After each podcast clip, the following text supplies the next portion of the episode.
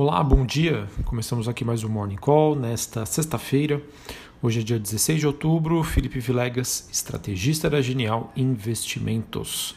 Bom, nesta manhã nós temos os ativos de risco até o momento operando próximos da estabilidade, mas com um viés um pouco mais positivo do que negativo.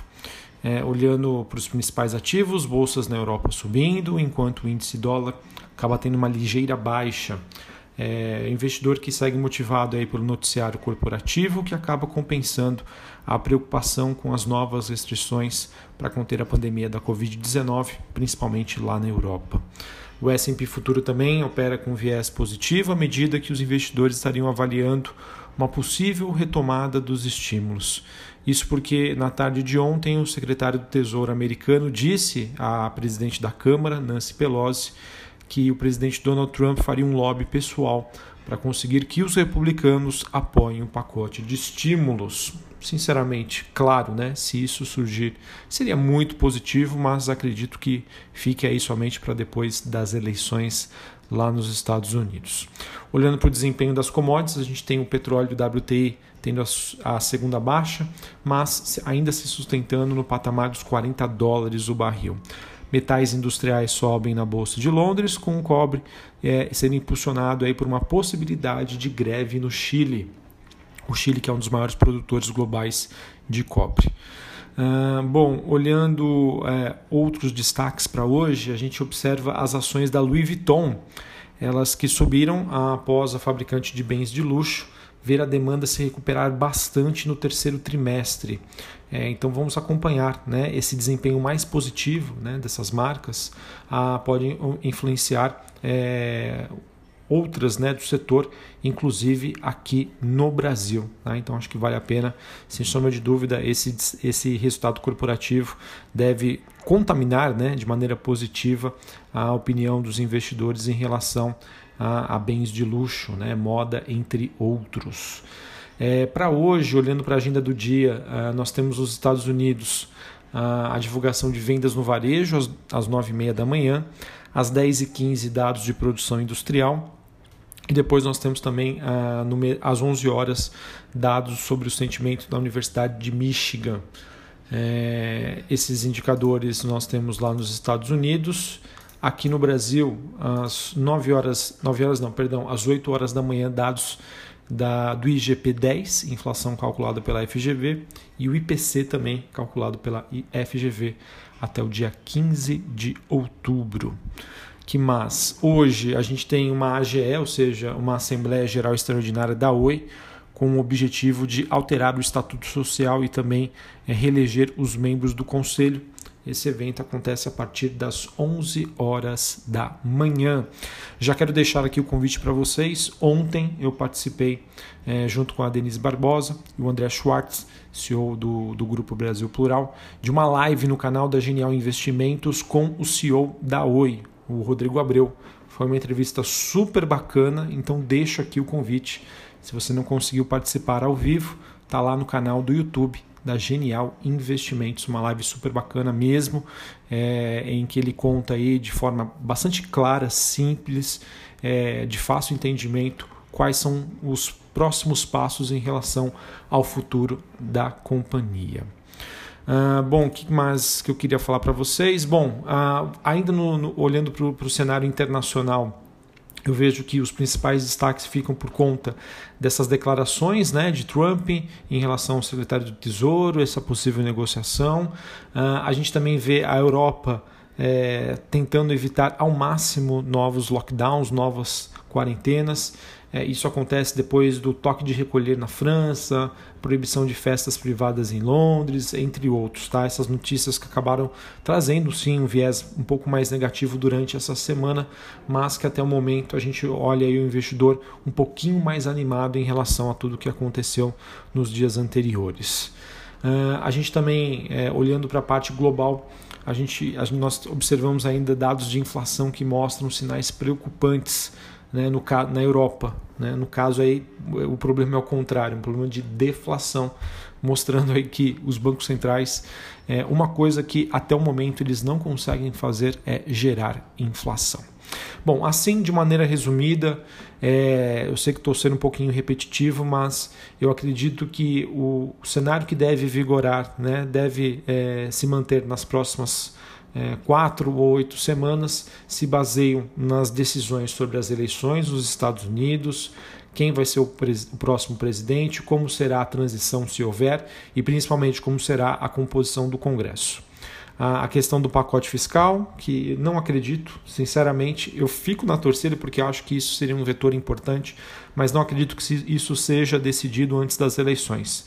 E o quanto mais rápido isso for, melhor, mas a depender também do resultado eleitoral, esse pacote poderia ser ainda maior.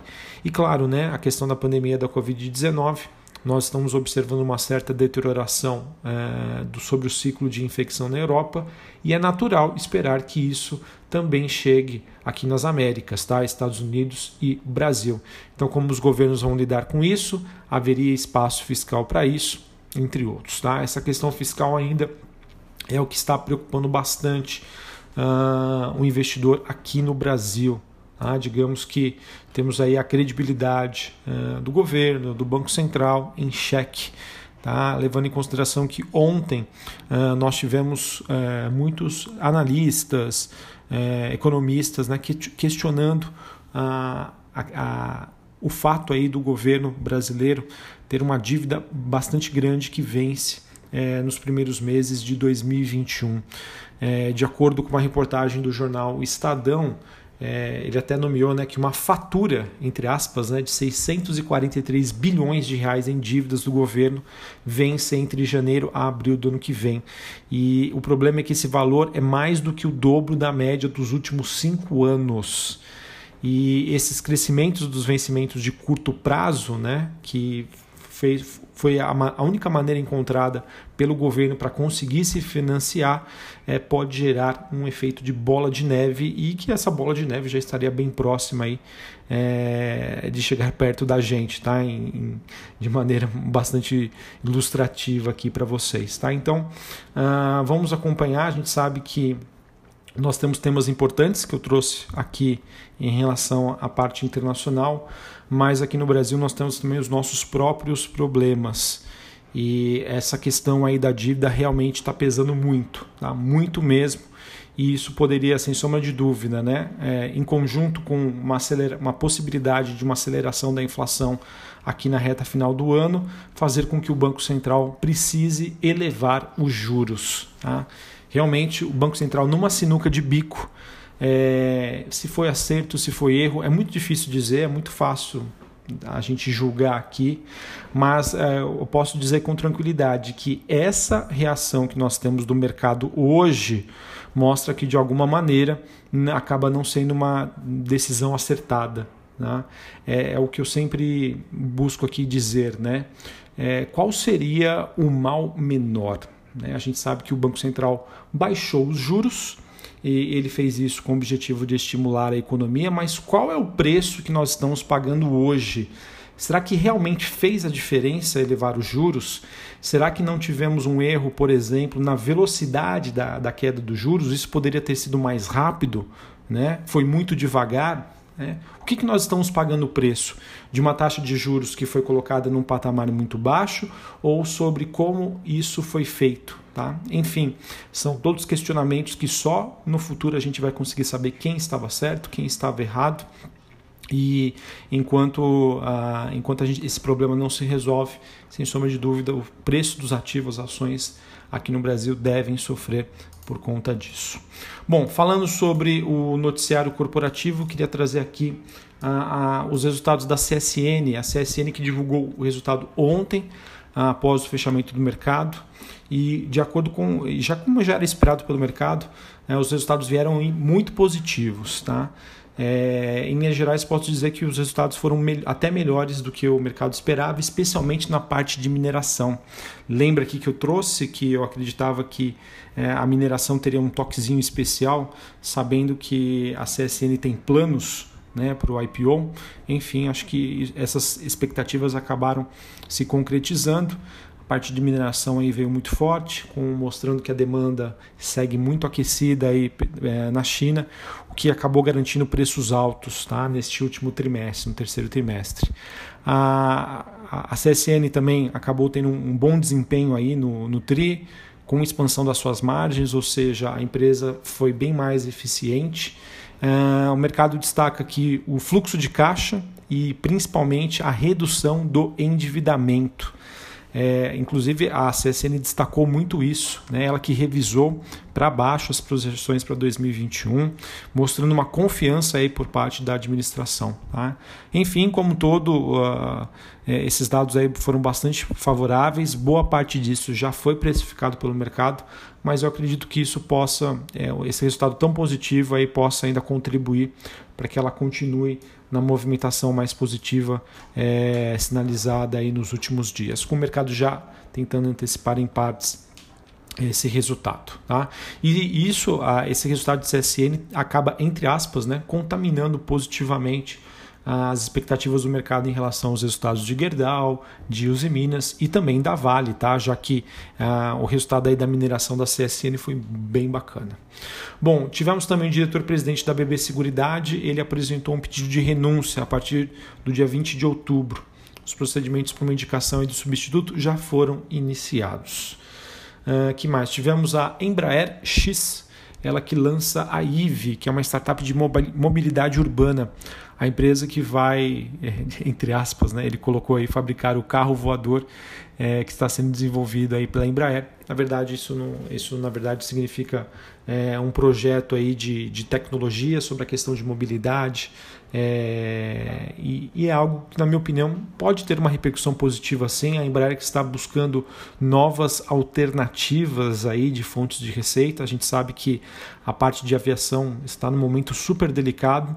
Então, eu vejo isso como uma, uma notícia positiva. Tá? Obviamente, os resultados é, virão mais para frente, mas a gente sabe que a Embraer né, é um, digamos, é um polo de inteligência aí muito grande e de tecnologia. E ficar restrito somente à parte de, de aviação, hoje para mim não, não me parece fazer sentido.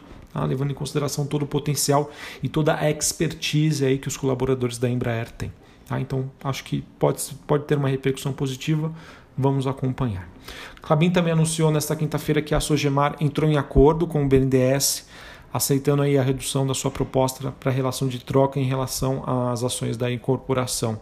O BNDES, por sua vez, manifestou apoio à realização da incorporação em tais termos aí que foram ah, ajustados de acordo com o broadcast. Tivemos, tivemos também a Magalu concluindo a aquisição da Com School Soluções essa empresa que é referência em cursos voltados para o e-commerce e performance digital. Magalu aí novamente dando show e, e no caso aí também buscando aí diversas fontes de receitas agora nessa parte educacional. Uh, bom, acho que era isso que eu tinha para trazer para vocês. Vamos ver aí como que o mercado brasileiro reage nessa sexta-feira. Eu gostei do desempenho de ontem, apesar da queda, foi bem menor do que a gente observou na, nas outras praças globais, mostrando aí que de certa maneira, apesar de todos os desafios, os ativos brasileiros estão aí em preços atrativos.